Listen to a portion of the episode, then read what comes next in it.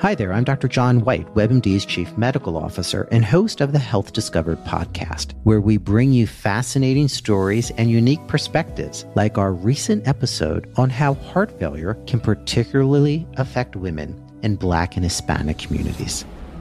We've documented it time and time again. She was young, she was Black, she was a woman. No one expected her to look like the face of heart failure. When you don't look like what someone expects, that's going to lead to delays in diagnosis. We all have to take this constellation of symptoms, treat it the same each and every time, whether it's a young person, a black person, a woman. If someone presents to me with my heart racing and feeling winded, I need to get an echocardiogram 100% of the time, regardless.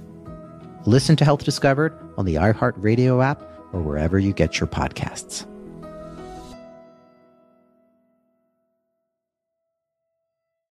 Gli stati misti nel corso della malattia bipolare sono in realtà uno dei problemi più importanti che gli psichiatri devono saper riconoscere e risolvere e le persone, pazienti, familiari, eh, caregiver, altri operatori sanitari, d'altra parte, devono capire bene l'importanza di questo concetto. Lo stato misto è con ogni probabilità il punto chiave e nodale del disturbo bipolare, anche se non sono in molti a parlarne. Sono diversi le motivazioni per cui io insisto spesso su questo punto, quello dello stato misto. In primo luogo perché è la condizione patologica in cui, dati alla mano, i pazienti bipolari restano per più tempo, all'esordio, durante molte manifestazioni acute e anche quando le risposte alle terapie non sono, diciamo, soddisfacenti o sono parziali. Inoltre bisogna capire bene che molto spesso gli stati misti, specialmente se non particolarmente gravi e dirompenti, restano poco riconosciuti anche dagli specialisti che ne parlano in maniera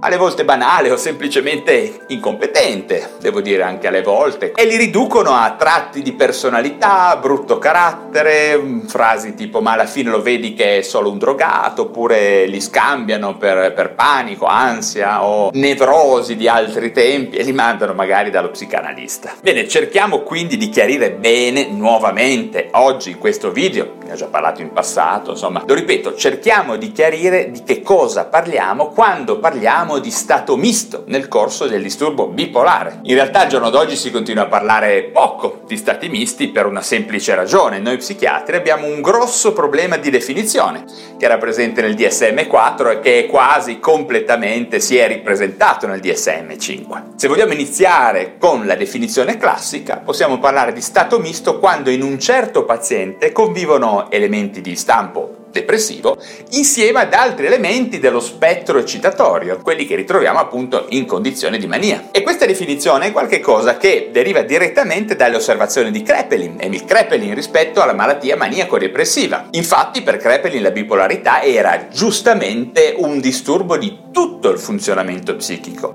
e quindi Emil Krepelin non teneva conto solamente delle componenti affettive della malattia, ma anche delle dimensioni più neurologiche e soprattutto della disconnessione tra psiche, emotricità e comportamento. Quindi il concetto di stato misto per Krepelin era in realtà la norma e non l'eccezione come spesso tendiamo a fare noi psichiatri. E sì perché modernamente gli psichiatri si appoggiano ad una letteratura che in prevalenza fa riferimento a forme di polarità estreme, ben definite, su cui purtroppo vengono pure fatti trial clinici per i farmaci e i trattamenti. E quindi parliamo spesso di forme depressive complete e nette, oppure all'opposto di fasi maniacali altrettanto precise e evidenti che anche mia zia potrebbe riconoscere, no? La realtà del disturbo bipolare invece è molto diversa, molto più complessa, più misteriosa e difficile da riconoscere proprio per il prevalere di forme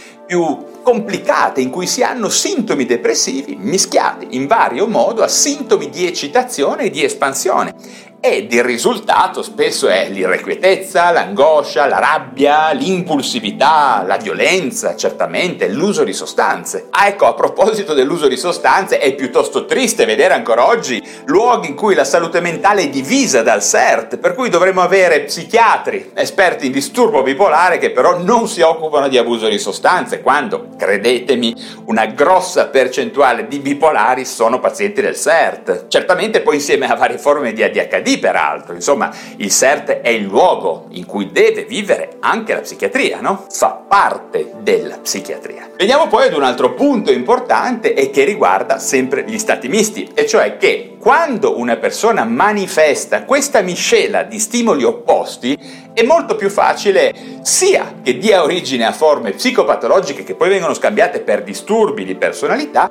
oppure che sviluppi manifestazioni psicotiche che possono essere scambiate molto frequentemente per altre malattie come la schizofrenia oppure un esordio psicotico, con tutte le conseguenze di diagnosi e di terapia che ben conosciamo o che per meglio dire dovremmo ormai ben conoscere, anche perché ormai lo sappiamo bene non sono per nulla infrequenti gli esordi durante l'adolescenza in cui uno stato misto porti a diagnosticare erroneamente una schizofrenia. Io vi garantisco ne ho visti molti nella mia carriera. E poi è davvero importante sapere che le persone che sono in condizione di blanda subeuforia non vengono mai dallo psichiatra, a meno che non siano pazienti molto esperti ed informati. Più spesso queste persone che magari sono solo lievemente maniacali o solo lievemente in condizione mista, li troviamo a divertirsi in televisione, a urlare, in politica o sul web a fare gli youtuber fino a che ovviamente queste forme di subeuforia non si trasformano in depressioni oppure molto molto frequentemente in stati misti di una qualche gravità. Ed ecco allora che tutte queste persone iniziano a fare capolino nello studio dello psichiatra, il quale oltre a curarli dovrebbe ben insegnare a loro qual è il decorso tipico della loro malattia, perché se no non ne usciranno mai. Infine, molti stati misti un tempo come adesso venivano chiamati depressioni agitate e questa terminologia portava ad una sovraprescrizione di antidepressivi che tendono addirittura a favorire fortemente le forme più gravi di bipolarità, quelle a cicli rapidi con manifestazioni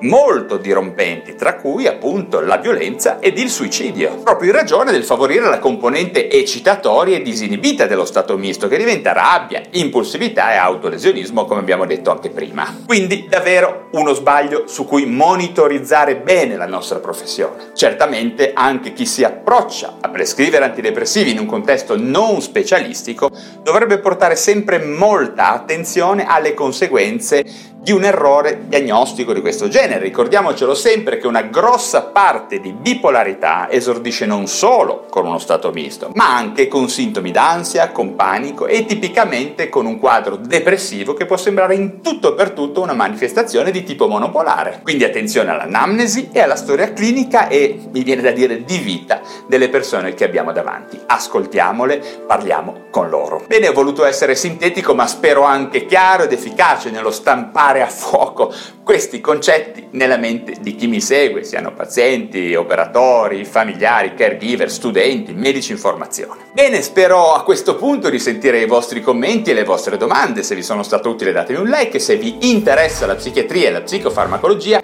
seguitemi subito iscrivendovi alla piattaforma digitale da dove mi state ascoltando. Grazie per la vostra attenzione e ci si vede presto per parlare di un nuovo argomento.